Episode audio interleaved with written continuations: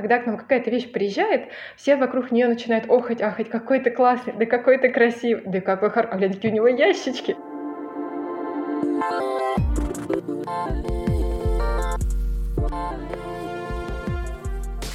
Здравствуйте, дорогие слушатели, слушательницы, предприниматели и предпринимательницы. Я Наташа Чернова, автор и ведущая подкаста «Взяла и сделала».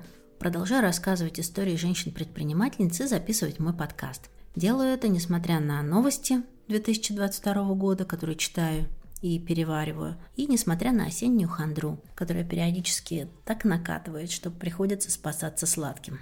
Ну а что делать? Спасибо вам большое, что включили и слушаете мой подкаст. Если вы еще не оставляли нигде комментарии на подкаст, пожалуйста, напишите, поделитесь мнением об этом выпуске или других историях. Это можно сделать либо в приложении Apple Podcast, в нем есть функция «Оставить отзыв» и звездочка, или на YouTube.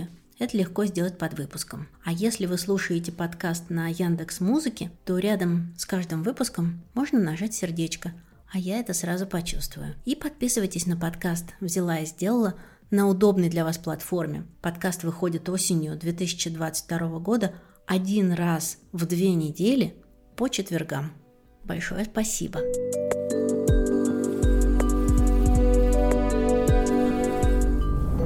У меня к вам очень личный вопрос. Вы сейчас где живете? Я живу в Москве, в своей квартире, в которой живу вот уже, наверное, с 1997 года. Здесь началась моя взрослая самостоятельная жизнь. Отсюда я пошла на первую настоящую работу, вышла замуж, родила сына, меняла работы, ездила в командировки, лежала в больницах, уезжала на съемные квартиры, а потом возвращалась обратно. Часто я слышу про свой дом, я называю свою квартиру домом, что у тебя, Наташа, муми-домик, так в нем тепло, пахнет чем-то вкусным, приятный свет и хочется долго оставаться. Я очень люблю быть дома. Последнее время я стала ценить свой дом еще больше. Нет, не стены и пол, хотя они у меня вполне себе красивенькие, а вот это ощущение, которым я могу поделиться, чувство дома. Оно возникло у меня не сразу, а какое-то время назад, спустя годы.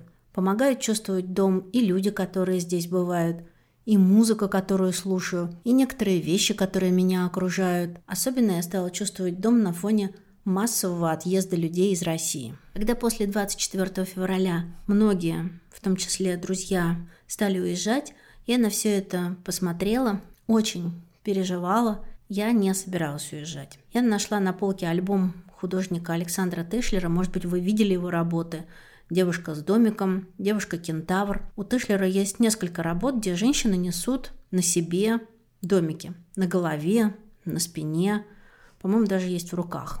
Я почему-то именно так видела события сначала в марте 2022 года, а потом осенью, после объявления о мобилизации. Люди уносили буквально на себе свой дом, а на себе, как известно, много не унесешь, только себя, что-то необходимое и память. Сегодня в подкасте мы говорим про чувство дома. Мне хочется говорить на эту тему, потому что у меня здесь очень болит. Я думаю, как сохранить свой дом. Что такое дом? Избегаю лишних предметов вокруг, сохраняю те, которые хранят истории моей семьи.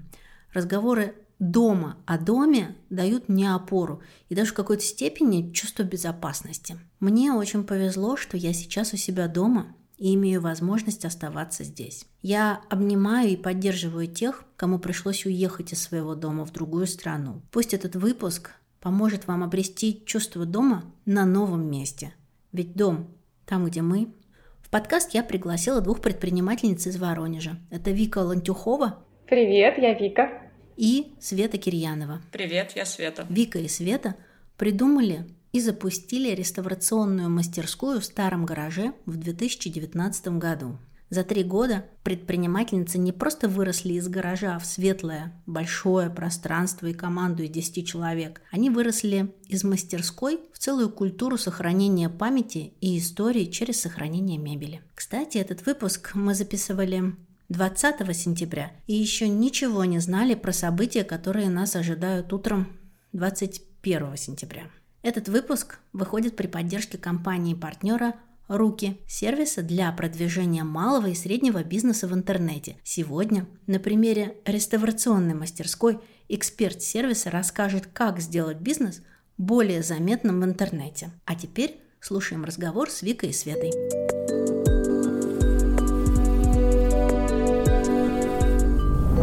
Что вы мечтали себе купить в 2019 году? Когда запускали бизнес? Мне нужно было вообще, в принципе, найти какое-то дело, в котором я могла себя обеспечить, потому что я тогда уволилась с работы с основной. Я не собиралась устраиваться куда-то в найм. То есть у меня была задача, мне нужно построить свое дело, построить свой бизнес, чтобы он меня обеспечивал. И изначально в 2019 году было просто, чтобы я могла купить себе еды, оплатить коммуналку, купить одежду и что-то такое. То есть какие-то минимальные потребности. Что мне надо было, я уже с прошлой работы все купила себе. Там.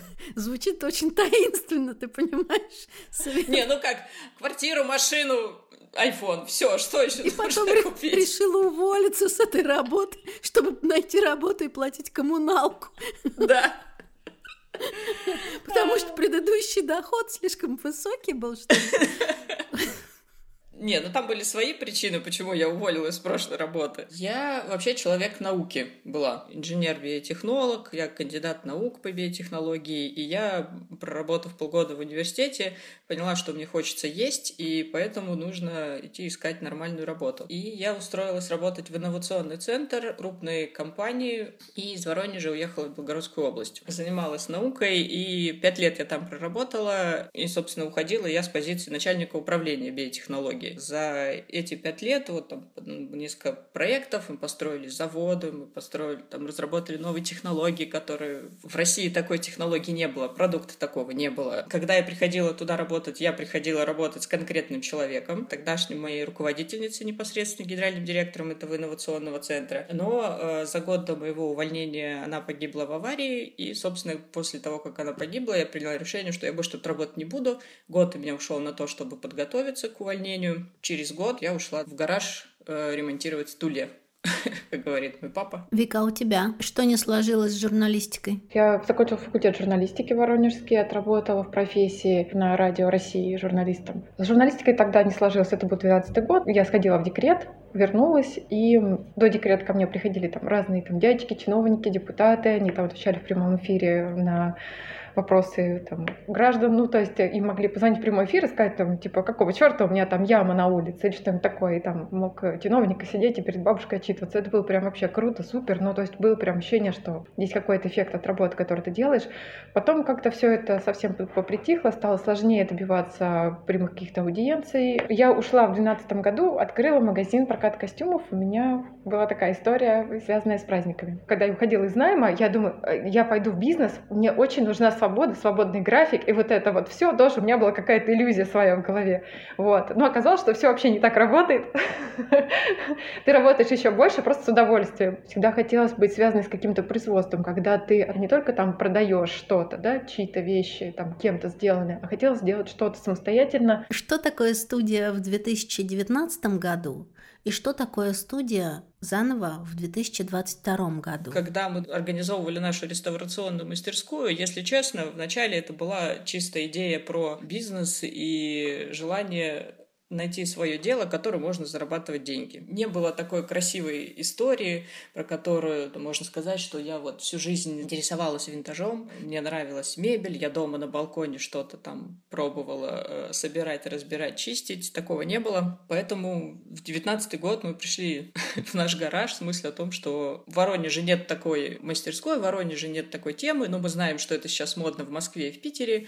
Слушай, вроде интересно, давай попробуем. Было вначале правда, непонятно, никто особо там не поддерживал в Воронеже, все просто там крутили пальцем у виска, говорили, зачем вам вообще это нужно, все эти старые кресла, все это от бабушки, все эти стулья, это все выбрасывается, это все рухлядь, это все труха, нужно пойти в магазин, купить новую мебель, а вы тут еще 3 девочки, да что вы там вообще удумали? В основном, конечно, это мужчины так и говорили. В магазин придешь строительный. Прям со мной был случай, когда ко мне мужчина подошел, сказал: девушка, вы магазином не ошиблись. Тут было, конечно, прям даже обидненько. Мы хотели заниматься всем, то есть и реставрировать мебель, и красить мебель, и искать какие-то винтажные светильники, искать винтажную посуду, а давай еще это, и это, и это, и все, давай пробовать. Не было какого-то четкого понимания вот этого своего вектора, а вот куда мы идем, а что мы идем, а что мы хотим такое там давать людям, что мы хотим преподнести людям. И, наверное, это уже обтачивалось все вот со временем. Вик, расскажи, что такое 2022 год? Месяца 2 или 3 назад вот нас что-то спросил, что как у вас сейчас? Мы такие, мы только сейчас поняли вообще, что надо делать. Вот, прошло 3 года, потому что сейчас у нас появилась какая-то четкая стратегия, четкий там производственный план, финансовый план. Мы перестали хвататься за все подряд. Это круто, на самом деле, вначале хвататься за все подряд, потому что иначе непонятно, за что хвататься нужно, за что не нужно. Собственно, вот в новой мастерской до многого доросли, например, там стали проводить мастер-классы, которые хотели проводить, когда еще там работали в своей маленькой старой мастерской. Первый раз там в этом году проведем там день открытых дверей, о котором мы тоже год думали. Ну, то есть какие-то такие вещи для нас, про которые мы давно думали, но никак не могли этого сделать. Там не хватало на это то времени, то возможностей, там чисто площади, территории, понимания, как сделать, там долго к чему-то готовились, собирались. Там мы перешли, например, от только реставрации винтажной мебели к реставрации антиквариата. Для нас это огромный новый путь, пласт и шаг. Вот, это тоже буквально последние полгода. Слушайте, а что помогает вам расти? Мне помогает понимание и визуализация, наверное, целей, к которой идем. Не всегда понятно, а какой этот образ мечты? Вот ты куда идешь? Вот ты начал это делать. Зачем? Что ты хочешь в итоге из-за этого получить, что ты хочешь создать, как это должно выглядеть там в итоге. Собственно, к чему ты идешь? Только да, у нас, наверное, в этом году какой-то сформировался образ. Понятно, что где-то там детали, они постепенно там дорабатываются. И когда, понятно, собственно, видна цель, ты ее видишь, то, и, собственно, это дает и силы каждый день, собственно, к этому идти. Вик, тебе что помогает двигаться вперед? Свете на стабильность, умение все структурировать и мое бесстрашие. Вот вместе это дает очень нам удобный такой какой-то симбиоз получился. Мне, наверное, любопытство и... Ну, вообще у меня, наверное, все от этого. У меня со структурой не очень, а с каким-то с таким любопытством очень сильно. Вообще какие-то появляются идеи и мысли, и вообще желание что-то делать, интересно. А давай попробуем, что получится. А давай вот это запустим. А вот это вообще классная идея, надо попробовать. Вот, наверное, что-то скорее туда. Мы выяснили, что помогает, а что мешает развиваться в вашей студии. Моя структурированность и моё бесстрашие. Как вы делите обязанности? Сейчас я поняла уже, что кто у вас за креатив, кто за структурированность. Удается ли это сочетать? И часто ли вы ругаетесь?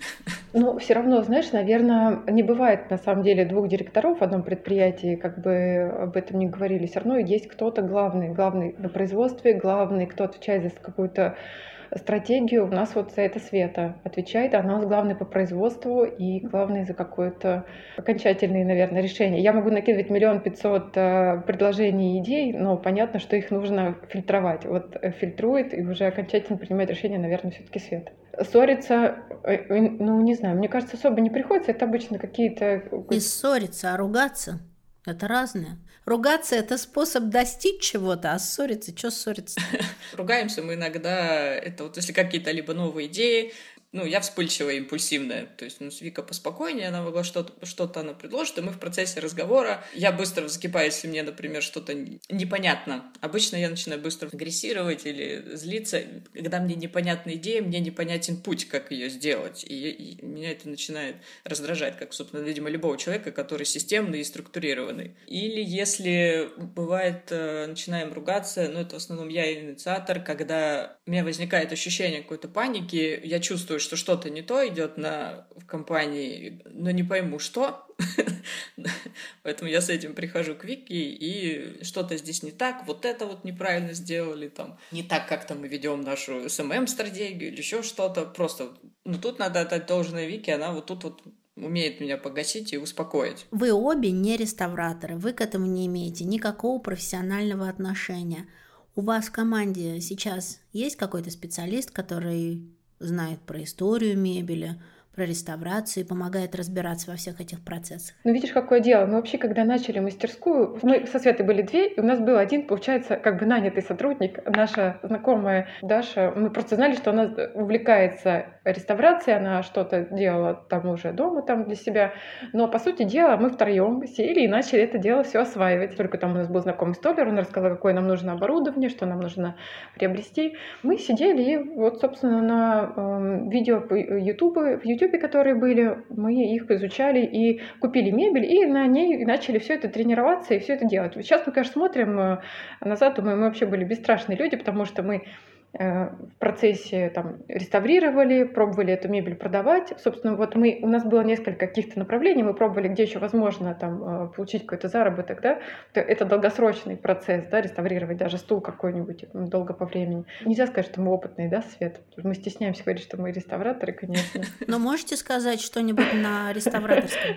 Ну, не знаю, мездровый костный клей, протеиновый клей. Вот, то есть мы все умеем, все процессы абсолютно. Света, а ты можешь говорить на языке реставраторском? Да, но он не литературный. Мы сами шлифовали, разбирали, и склеивали, и покрывали. И вот только там недавно совсем Света смогла полностью делегировать там какие-то этапы. И то, ну и сейчас участвую в процессе. Я меньше, а Света в производственных процессах больше участвует. У нас сейчас 10 человек, из них вот мы со Светой двое. У нас есть СММ-специалист, который 2,5 месяца назад появился. Вот для нас это прям прорыв. Мы 3 года вели сами все свои соцсети.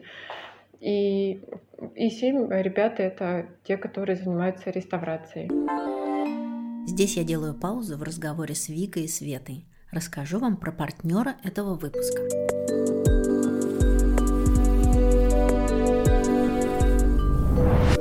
Я записываю подкаст с ноября 2020 года.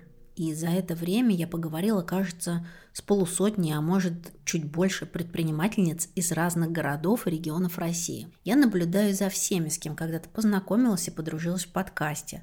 Смотрю, как они развиваются, что придумывают, что создают. Признаюсь, для меня до сих пор предприниматели и предпринимательницы — это такие люди-волшебники. Идею придумай, аудиторию прокачай, инвестора найди, продукт развивай, да так, чтобы еще конкуренты засматривались. Не забудь подумать об экологии, команде, социальной составляющей проекта.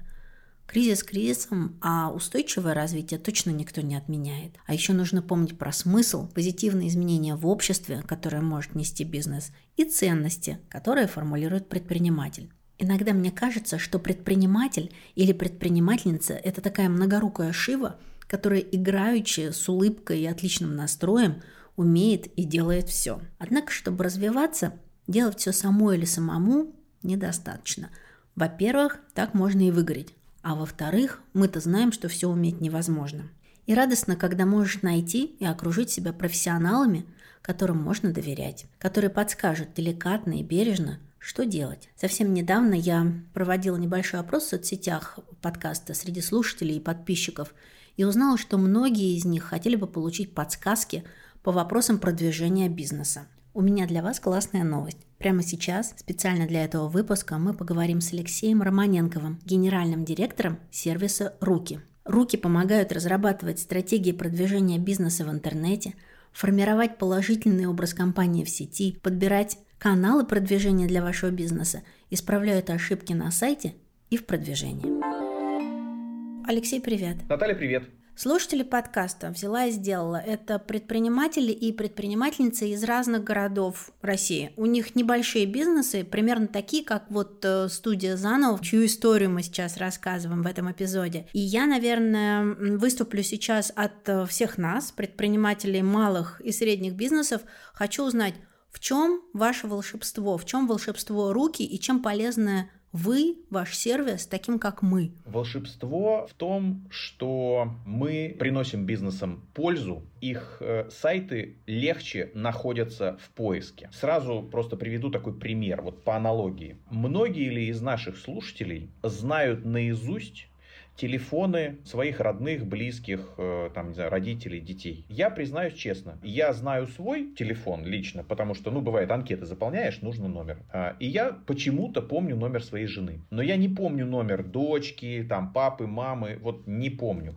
Для этого есть поиск в телефоне. И в интернете есть поиск. Мы знаем там Google, Яндекс. И мы с вами адреса сайтов, ну, почти не помним. Ну, может быть, парочку. И для того, чтобы найти какой-то бизнес, для того, чтобы найти услугу или товар, ты совершенно естественным образом идешь и ищешь в поиске. Но, естественно, в этой области существует определенная конкуренция. То есть бизнесов много, и много бизнесов в одной вертикали какой-то работает. И поэтому мы помогаем с разметкой тех текстов, картинок, тех материалов, которые есть на сайте, таким образом, чтобы поисковик находил их быстро, эффективно и понимал вообще, о чем там идет речь. А какие возможности Руки предлагает взамен тех инструментов, которые мы потеряли вот некоторое время назад и которые стали запрещены на территории России? Дело вот в чем. В поисковиках существует для бизнеса очень востребованная услуга такого платного рекламного размещения, когда ты привязываешь рекламные объявления к ключевым словам, которые характеризуют твой бизнес. Разного рода запросы, там, реставрация мебели, кресло-качалка, я не знаю, еще какие-то, да, и вот ты, привязывая рекламное объявление к этим запросам, можешь находить необходимую тебе аудиторию, и дальше она может переходить к себе на сайт. И вот с марта месяца Google выключил такую возможность в России. И по сути, Руки и то, что мы делаем с сайтами, фактически сейчас единственный путь как-то продвигаться в Google. Потому что платная реклама выключена, и остаются так называемые SEO. Это Search Engine Optimization. SEO-инструменты, которые вот как раз и занимаются тем, что размечают контент на сайте с тем, чтобы поисковик их находил и дальше продвигал вас, ваш сайт выше в результатах поиска. Я вот очень люблю в сравнении в определенный период времени. Если взять компанию, которая не пользовалась Руки, они узнают из нашего разговора о таком инструменте, подключают, запускают, делают. Через какое время и какое изменение эта компания может достигнуть так, чтобы прям раз и увидеть: о, мы видим настоящие изменения?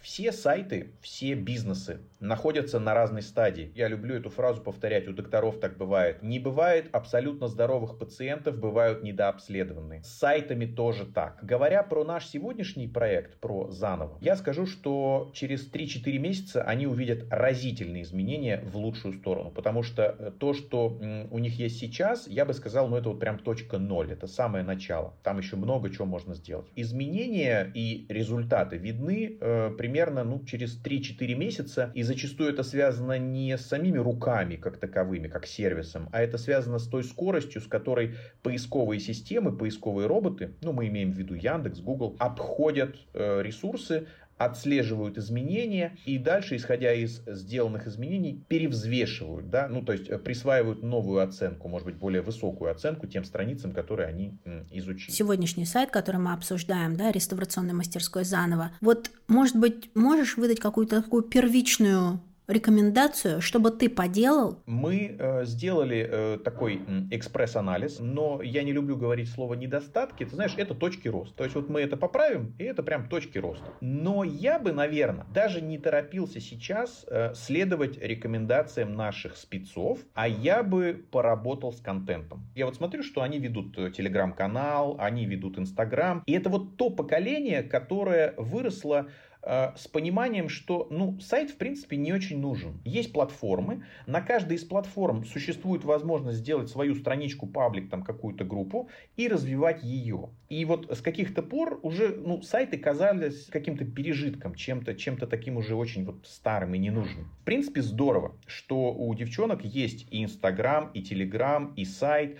Другое дело, что видно, что эти каналы ведутся неравноценно. То есть видно, что вот, скажем, Инстаграм и Телеграм, вот как-то они уделяют этому больше внимания, а сайт, ну вот его сделали один раз и, в принципе, ну, живет себе и живет. Читая Телеграм, я смотрю, что они рассказывают: друзья, мы обратили внимание, что многим из вас нравятся каплевидные столы, и мы стали их делать, ну вот какое-то количество, какими-то там относительно небольшими партиями. И вот сейчас уже доступны там размер средний, там размер крупный. Внимание, вопрос. Где эта информация на сайте? На сайте ничего об этом нет. Дальше я пошел в бесплатный инструмент. Я думаю, что всем будет интересно, кто не сталкивался. Называется wordstat.yandex.ru. То есть у каждого, у кого есть e-mail на Яндексе заведен, может вот зайти туда, залогиниться, воспользоваться. И вы можете туда повбивать какие-то слова, характерные для вашего бизнеса. И вот когда я вбиваю туда, например, кресло-качалка. Ну вот Zanovo, вот у них там в том числе есть материалы о том, как они реставрировали кресло-качалку. 90 тысяч запросов в месяц. Кресло-качалка. Вот сейчас ничего об этом на сайте нет. Фактически вот эта статистика, о которой я сейчас сказал, это по сути руководство к тому, какие страницы нужно создать на сайте, наполнить их изображениями, наполнить их соответствующим текстом.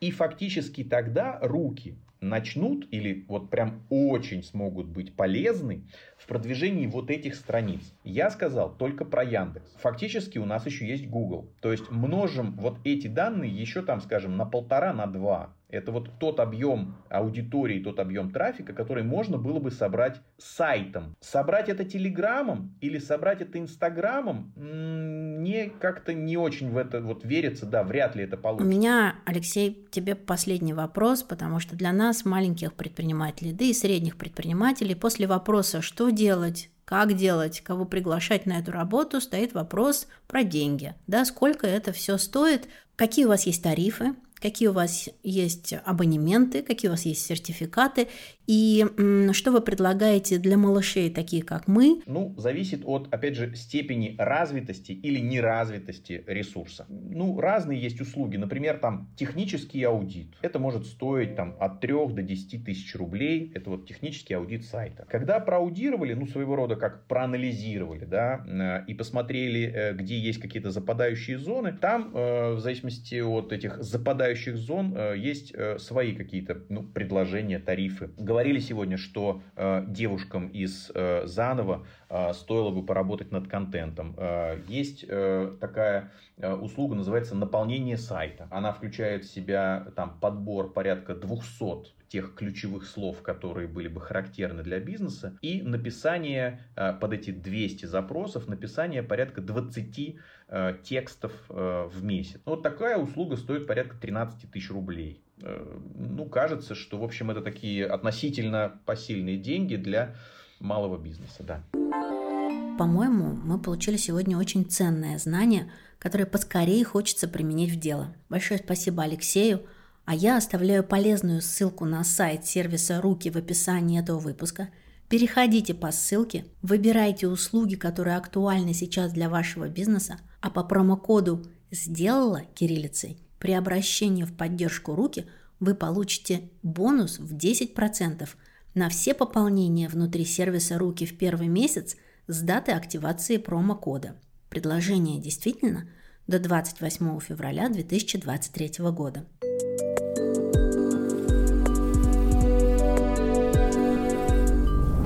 Вот этот разговор, который вы формируете в соцсетях про буфет, говорите, что он такой харизматичный красавчик. От этих словосочетаний, от слов тоже становится невероятно душевно и уютно. Вот это вот то, что говорится в соцсетях на внешнюю аудиторию, это ваши ценности, это ваш голос.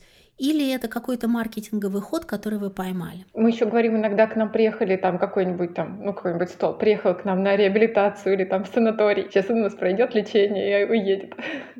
К нам, когда какая-то вещь приезжает, у нас вся мастерская вокруг нее собирается, и все начинают охать. Ну, особенно, когда она какая-нибудь интересная, какая-нибудь резная, или какая-нибудь, ну, такая вот, какая прям не приезжала никогда. Или кресло какое-то удобное. Ой, божечки, когда к нам вот это, у нас там есть фотография желтого кресла, оно у нас один раз такая модель была, приехала к нам, оно было коричневое. Оно такое, как из сериала это, «Безумцы», да? Вот. «Mad Men», да. Да, да. Оно прям в таком стиле. В нем пересидели все. Оно невероятно было удобное. Ну, так вот, когда к нам какая-то вещь приезжает, все вокруг нее начинают охать, ахать. Какой ты классный, да какой ты красивый, да какой хороший, какие у него ящички. Когда какая-то мебель такая приезжает, ну, почти вся у нас сотрудница Даша, она всегда говорит с горечью, типа, сколько же, говорит, в мире не моей мебели. Ей хочется все это, все, что к нам приезжает. Реставрация — это же вопрос про эта работа не с танками, не электроинструментами, в основном это работа руками. Это ручной инструмент, руки, и по сути это все, это 90% работы.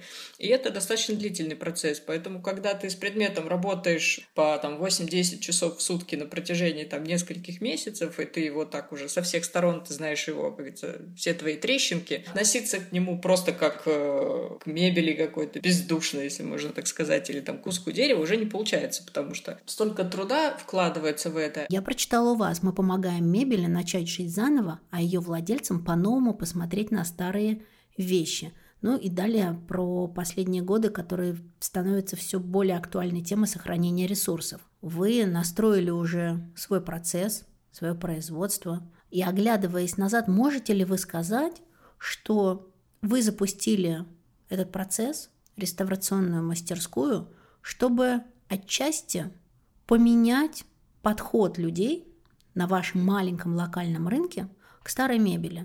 Был ли такой запрос от вас? Хотели ли вы это сделать на старте своего бизнеса?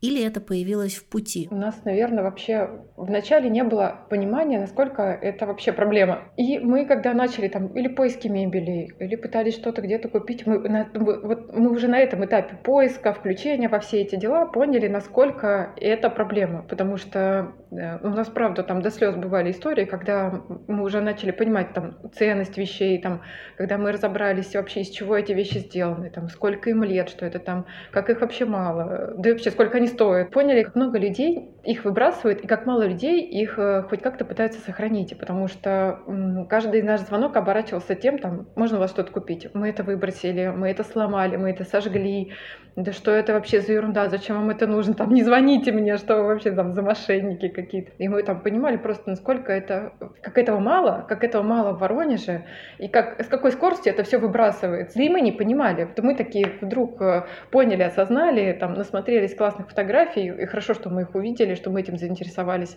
И мы же первое время еще умудрялись красить предметы. Тоже мы не совсем понимали, как лучше красить, вот как Света сказала выше, или лучше реставрировать, чистить, убирать лак, покрывать маслом. А сейчас люди, например, которые смотрят, следят за нашим аккаунтом, очень часто пишут, что мы перестали красить, потому что покраска была очень модная. Вот несколько лет назад, лет 5 назад все красили. Ну и сейчас продолжают, это имеет место быть, но это было прям повально. И сейчас люди такие, мы не будем красить, мы хотим очистить то, что уже покрасили. И стало людям важно оставить, чтобы было дерево видно, чтобы не просто цвета, рисунок шпона остался, уцелел. Осознанность такая пришла к нам, не сразу, она все равно как-то формировалась. В 22-м году, как говорится, стало понятно, собственно, что и для чего мы делаем. В 2019 году, да, не было у нас сформированной такой какой-то миссии. Началось просто с красивых картинок, что есть вот такая красивая мебель. Когда постепенно стали разбираться, то стали понимать, а чем она, по сути, отличает. То есть она либо не хуже, либо гораздо даже лучше современной мебели, которая стоит у вас дома. Да, она сейчас, может быть, тоже кресло, да, в обивке в какой-то не очень неприглядной, но это просто сменить обивку, это не полностью переделать конструкцию. И вы также перетягиваете диван или еще что-то, чтобы как-то осовременить в более симпатичную ткань. То же самое можно сделать и с этой мебелью. Изначально мы подходили к мысли про какую-то больше экологичность еще, что чтобы не выбрасывать мебель, не все эти полигоны ТБО не были бы завалены тумбочками, шкафами, креслами и стульями, что это нужно спасать, что это разумное потребление, осознанное потребление. Со временем, к 22-му, мы как-то стали больше из такого чего-то разумного, рационального во что-то более эмоциональное и душевное уходить. Это тоже нас подвигли все наши клиенты и заказчики, которые приходили и говорили, что ой, я здесь в детстве сидела за этим столом, и я сейчас хочу его забрать с дачи. Родители когда-то туда увезли, выкинуть жалко было, у нас как было, что выкинуть жалко, все на дачу, либо куда-нибудь. Я хочу восстановить у себя дома, поставить, а недавно был мужчина, он стульчик, он прям фотографию принес, говорит, я в детстве маленький, мне 3-4 года, я сижу на этом стуле, я хочу, чтобы его обновить, и сейчас мне больше 30, и я сейчас хочу его, чтобы он у меня стоял в моей квартире и жил, и мебель давала какие-то воспоминания, какие-то эмоции, что-то не просто модная деревяшка стоит, а что-то что как-то будет, не знаю, душу греть. Я когда погружалась в ваш бизнес, и когда Вика написала, для меня на втором плане была тема экологичности, и на первом плане то, что я сразу считала с вашего позиционирования, рассказа, эмоциональных историй и того, как вы продаете себя, свои услуги и рассказываете о себе, это, конечно, эмоциональная связь с прошлым. Да, то, что через ваши картинки, через истории возникает, и то, что вы формируете вот эту вот эмоциональную связь людей с их детством, с прошлым, через мебель, мне показалось это ужасно душевным и трогательным. С чем к вам приходили за последнее время, вы же видите? У меня вот первая история вспоминается, когда к нам принесла бабушка свой стульчик детский, дубовый, он такой детского размера, она для своей внучки его реставрировала. То есть мы реставрировали в том же цвете, в той же обивке из кожзама, маленького крошку, на которой теперь внучка будет сидеть. Недавно мужчина, он руководитель предприятия, у него, это не его наследство, но это предметы, которые он там выкупил, и для своего там ремонта он решил отреставрировать буфет, сундук. Сундук был в ужасно пожившем состоянии, то есть с точки зрения реставрации, может быть, он не имел какой-то ценности. У нас была задача не переборщить, в общем, с реставрацией. То есть вот эти все коцки, царапки, все должны были оставаться. Он такой брутальненький получился. Но к тому, что ему вот хотелось именно таких предметов. А недавно девушка принесла с мусорки, она спасла дверь большую, годов 30-х такая, ну, может быть, попозже, 40-х, такая голубая, со стеклами, высокая-высокая, и она из нее решила сделать зеркало. То есть она ее притащила домой, потом думала, что с ней делать, потом нашла нас, решила привезти ее нам. То есть такой долгий, сложный путь с этой громадиной она носила, и у нас была какая задача? Не повредить краску. То есть краска была многослойная, а девушка художница. И там такое классное было сочетание коричневого и голубого, такое пожившее, такое, оно немножко все в каркелюре, естественно, там все обшкарлупилось, вот, но это нужно было укрепить и оставить, чтобы это, ну вот она так и была, как будто дверь. А еще семья недавно тоже с дачи привезла, у них там большой завод по производству окон, они с дачи привезли кресло, то, что у них осталось, тоже долго у них все это стояло, заброшено, они такие вот классные вещи, мы тут что-то увидели, посмотрели и решили себе их в офис поставить, вот. Говорят, у нас там теперь так модно, все про них спрашивают, какие они классные, они, правда, выглядят очень современно, учитывая, что сейчас модели все повторяют, потому что сложно уже что-то новое, изобрести. Все уже в 60-х придумано. Свет, у тебя есть какие-нибудь душевные истории? Да, я помню. Нам принесли старинные часы, были они французские, и там девушка рассказывала, что ей во время войны дедушка привез в Россию. Видно, что кто-то пытался их реставрировать. Было неумело это сделано. Часть элементов была потеряна. Не работал сам часовой механизм. Но девушка, у меня там память от дедушки. Я хочу восстановить, чтобы они мне просто хотя бы даже висели. Пусть они не ходят, но пусть они мне висят. Была семья, мама с дочкой, они принесли на реставрацию старинную швейную машинку «Зингер» 1905 года. Ее хотели выкинуть, у нее уже потерялась сама машинка, сам механизм. Но осталась столешница и подстолье, тоже сильно пожившая, видимо, это стояло где-то на улице, использовалось, скорее всего, просто там какое-нибудь ведро поставить и все. Хотели это выбрасывать, они это сохранили, принесли нам, и мы отреставрировали, и чуть-чуть мы просто переделали конструкцию, теперь это туалетный столик. Потом просто на даче у людей лежали антикварные ротанговые стулья дубовые и дубовый стол. Стоял он просто на веранде, под водой, все это дело уже, соответственно, там и шпон вздулся, и вид уже был такой неприглядный, но тоже она решила сохранить, потому что это тоже в свое время ее дедушка откуда-то достал, принес, в общем, как-то появилась в этой семье. И у нее эта мебель ассоциируется с ее дедушкой, с ее семьей. Она где хочу сохранить, и это будет у меня в доме стоять, в зоне гостиной. У меня за спиной, вы видите, буфет. Это где-то конец 19-го, начало 20 века, и у меня вся семья из села, мы все деревенские, и этот буфет стоял в темной кухне напротив печки. Когда прабабушка умерла, этот буфет, я попросила, чтобы мне его выдали по наследству заранее, я его очистила, отшкурила фурнитуру всю от пескоструи. Да, вы видите, я тоже немножко по-реставраторскому могу разговаривать. И я с этим буфетом, не знаю, последние 25 лет по всей Москве езжу, и он у меня хранит там какие-то разные всякие вещи. И что удивительно, я даже сама за собой наблюдала, мода на Икею, которая возникла в 99-м году, постепенно проходила у меня в конкретном моей семье, и какие-то предметы накапливались из Икеи, покупались, нравились, и даже в какой-то момент где-то перекупались на Авито, а потом полностью почти исчезли из квартиры. И сейчас у меня в квартире это старое кресло, вот тоже с помойки, буфет с темной кухни моей прабабушки. В спальне стоит огромный гардероб, который я купила просто с рук, где-то по объявлению. Он разбирается без единого гвоздя. Но самая трогательная история, которая у меня так вызывает нежный трепет в сердце, это история ореховых стульев, которые везла моя бабушка, еще будучи совсем молодой девицей, только-только выйдя замуж, она поехала из Подмосковья, из деревни за мебелью в Москву и купила 8 ореховых стульев. Они невероятно легкие, очень удобные для работы и просто для обедов. И эти стулья до сих пор живы. Это практически уже больше, наверное, 50 лет. Вот 4 стула у меня сохранились, а 4 где-то бегают по другим квартирам. И это невероятная эмоциональная связь. Очень помогает даже не то, что да, там сидишь и думаешь, какой я молодец, я сохранил вот эти стулья. Это как фотографии, это как тряпочки, это как какие-то истории, это как разговоры семейные за семейным обедом, когда ты сохраняешь вот такой вот элемент, и он создает у тебя душевные воспоминания и уют, и приятное какое-то сердцебиение накапливается. Можно ли сказать, или как вы думаете, что ваш бизнес, ваше занятие, сначала это такое занятие, теперь уже бизнес, в какой-то степени вас меняет и воспитывает? Про меня, наверное, можно сказать точно, потому что у меня и в семье не было традиций что-то сохранять, что-то вот, какие-то такие ценности. Максимум, это были там фотографии, да. И до того, как мы стали заниматься винтажной мебелью, организовали реставрационную мастерскую, у меня не было каких-то там таких вот сентиментальных вещей, что-то сохранить, что-то там от родителей, что-то от бабушки, там что-то от дедушки.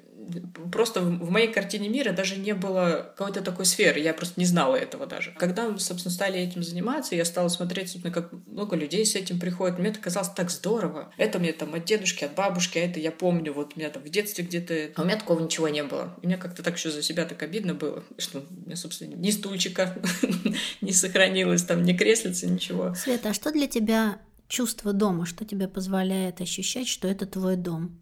Или, например, наоборот, да, что для тебя дом вообще? Какой простой и одновременно сложный вопрос. Если честно, я не скажу, что сейчас у меня есть какое-то ощущение дома. Я уехала из родного города учиться в Воронеж, там на съемных квартирах, в общежитии, у родственников, потом опять на съемных квартирах, потом опять уехала в Белгородскую область, там на съемной квартире. И, в общем, я пожила во всех районах Воронежа, в другом районе пожила такого, что у меня типа, есть мой дом, моя квартира, и где там все я там обставляю, там, как я хочу, где есть какие-то мои там мелочи, где есть вот такое все, такого нет. И мне кажется, что пока я до ощущения дома и до своего дома еще не дожила и пока не создала. Вика, а у тебя? У меня ощущение дома есть. Ну, я постарше Светы на некоторое количество лет. Вот, и у меня за последний год появилось, наверное, ощущение дома, потому что я всю жизнь хотела жить в Сталинке, и вот сейчас есть Сталинка. И, ну, наверное, это просто какая-то сбывшаяся мечта. Вот в такое время для меня, например, я за последние полгода поймала себя на том, что я больше занимаюсь какими-то домашними делами.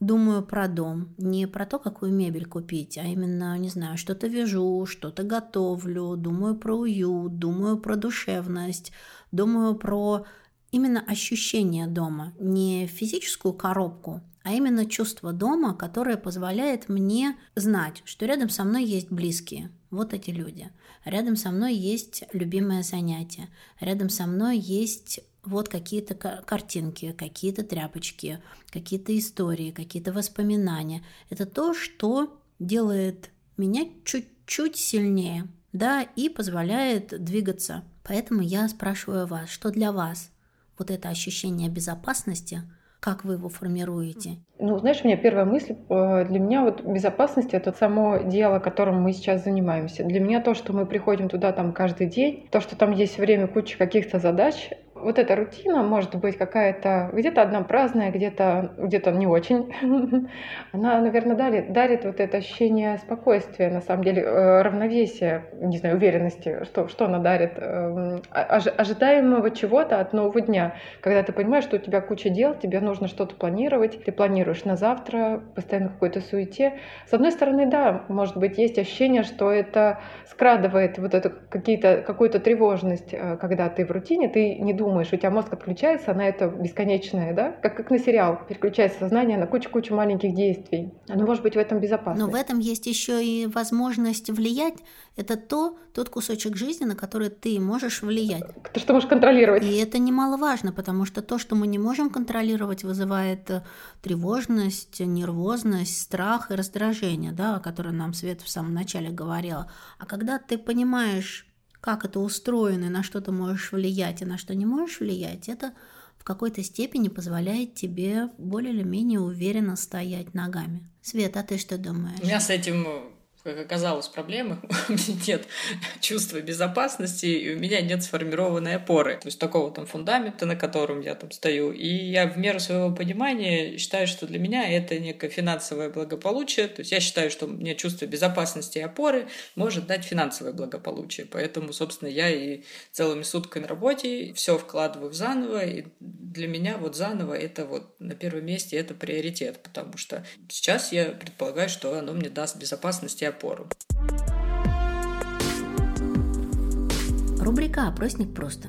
Я придумала задавать одинаковые вопросы участницам подкаста, чтобы героини могли еще лучше раскрыться перед вами, перед моими слушателями, показать ценности, убеждения, поделиться своим мнением. А для слушателей это возможность задать те же самые вопросы себе и задуматься над ответами. Вот еще важная ремарка. Постоянный слушатель подкаста и по совместительству мой друг и медиа-коллега Саша написал мне после прошлого выпуска с Настей Орловой: «Что же вы, Наташа, забыли сказать, что с опросником Пруста российских телезрителей познакомил в своей передаче Владимир Познер».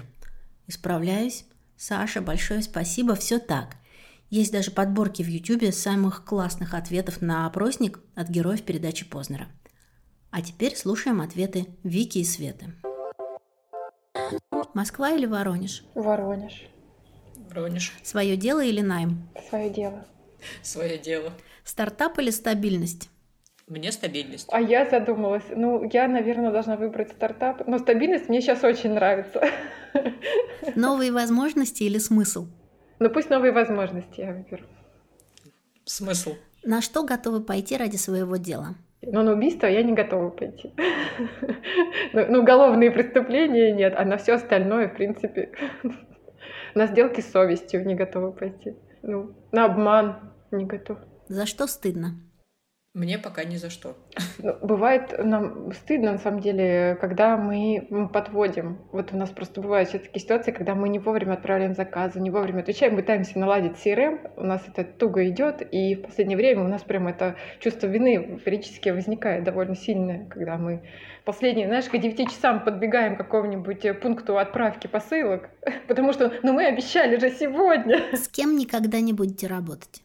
С теми, наверное, кто вообще не очень понимает, чего мы делаем. Когда искали людей в компании, у нас было первое требование, чтобы вы разделяли интерес к винтажу. Если нет этой какой-то любви, терпимости к старым вещам, к тому, что они могут пахнуть бабушкой, к тому, что у них может быть куча каких-то проблем, косяков. Это эта терпимость к какому-то декадансу и разрушению, без нее не получается. Этой любви к угасанию. Это нужно. Да, про себя могу сказать, что не смогу работать с глупыми и недалекими людьми. Кому вы боитесь не понравиться? Всем. Всем. Опишите 3 словами свой бизнес. Честный, открытый и вообще просто классный. У меня будет душевный, эмоциональный и, наверное, какой-то... хочется сказать семейный, но нет. Это не то слово, учитывая, что и как-то это не во главе угла. Какой будет ваш следующий бизнес? 1 на 2 или отдельный у каждого? Скорее всего, это будет 1 на 2, и это будет или бар, или кафе, или что-то такое. Наверное, это будет какой-нибудь барчик. Это мечта наша, еще из нашего гаража про Сидерию. Дайте совет себе на старте. Не сомневаться. Мне, знаешь, я бы сейчас, наверное, мне кажется, ничего бы не поменяла, вот только бы убрала наши сомнения и нашу рефлексию. Ну, наверное, да. Что там? Быть поувереннее. Какая женщина вдохновляет? У меня не самые простые отношения с мамой, но я подумала, что она та женщина, которая меня вдохновляет. Потому что моей маме 72 года, я постоянно ее ставлю всем в пример и ее цитирую, несмотря ни на что и вопреки всему, потому что она до сих пор работает, фигачит. Вот. И мне вот этот подход очень нравится именно. Она у меня тоже такой бизнесмен местный. Ну, честно, у меня нет такой женщины, которая меня сейчас вдохновляла. Была, но ее нет.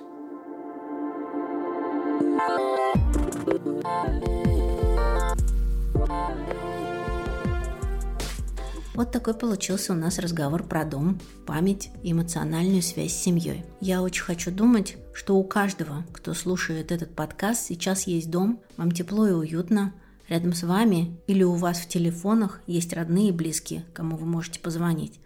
И надеюсь, вы в безопасности. Дом там, где мы. А остальное, ну, как-то будет, как говорит моя близкая подруга. Спасибо большое, что послушали этот выпуск подкаста «Взяла и сделала». Всем пока!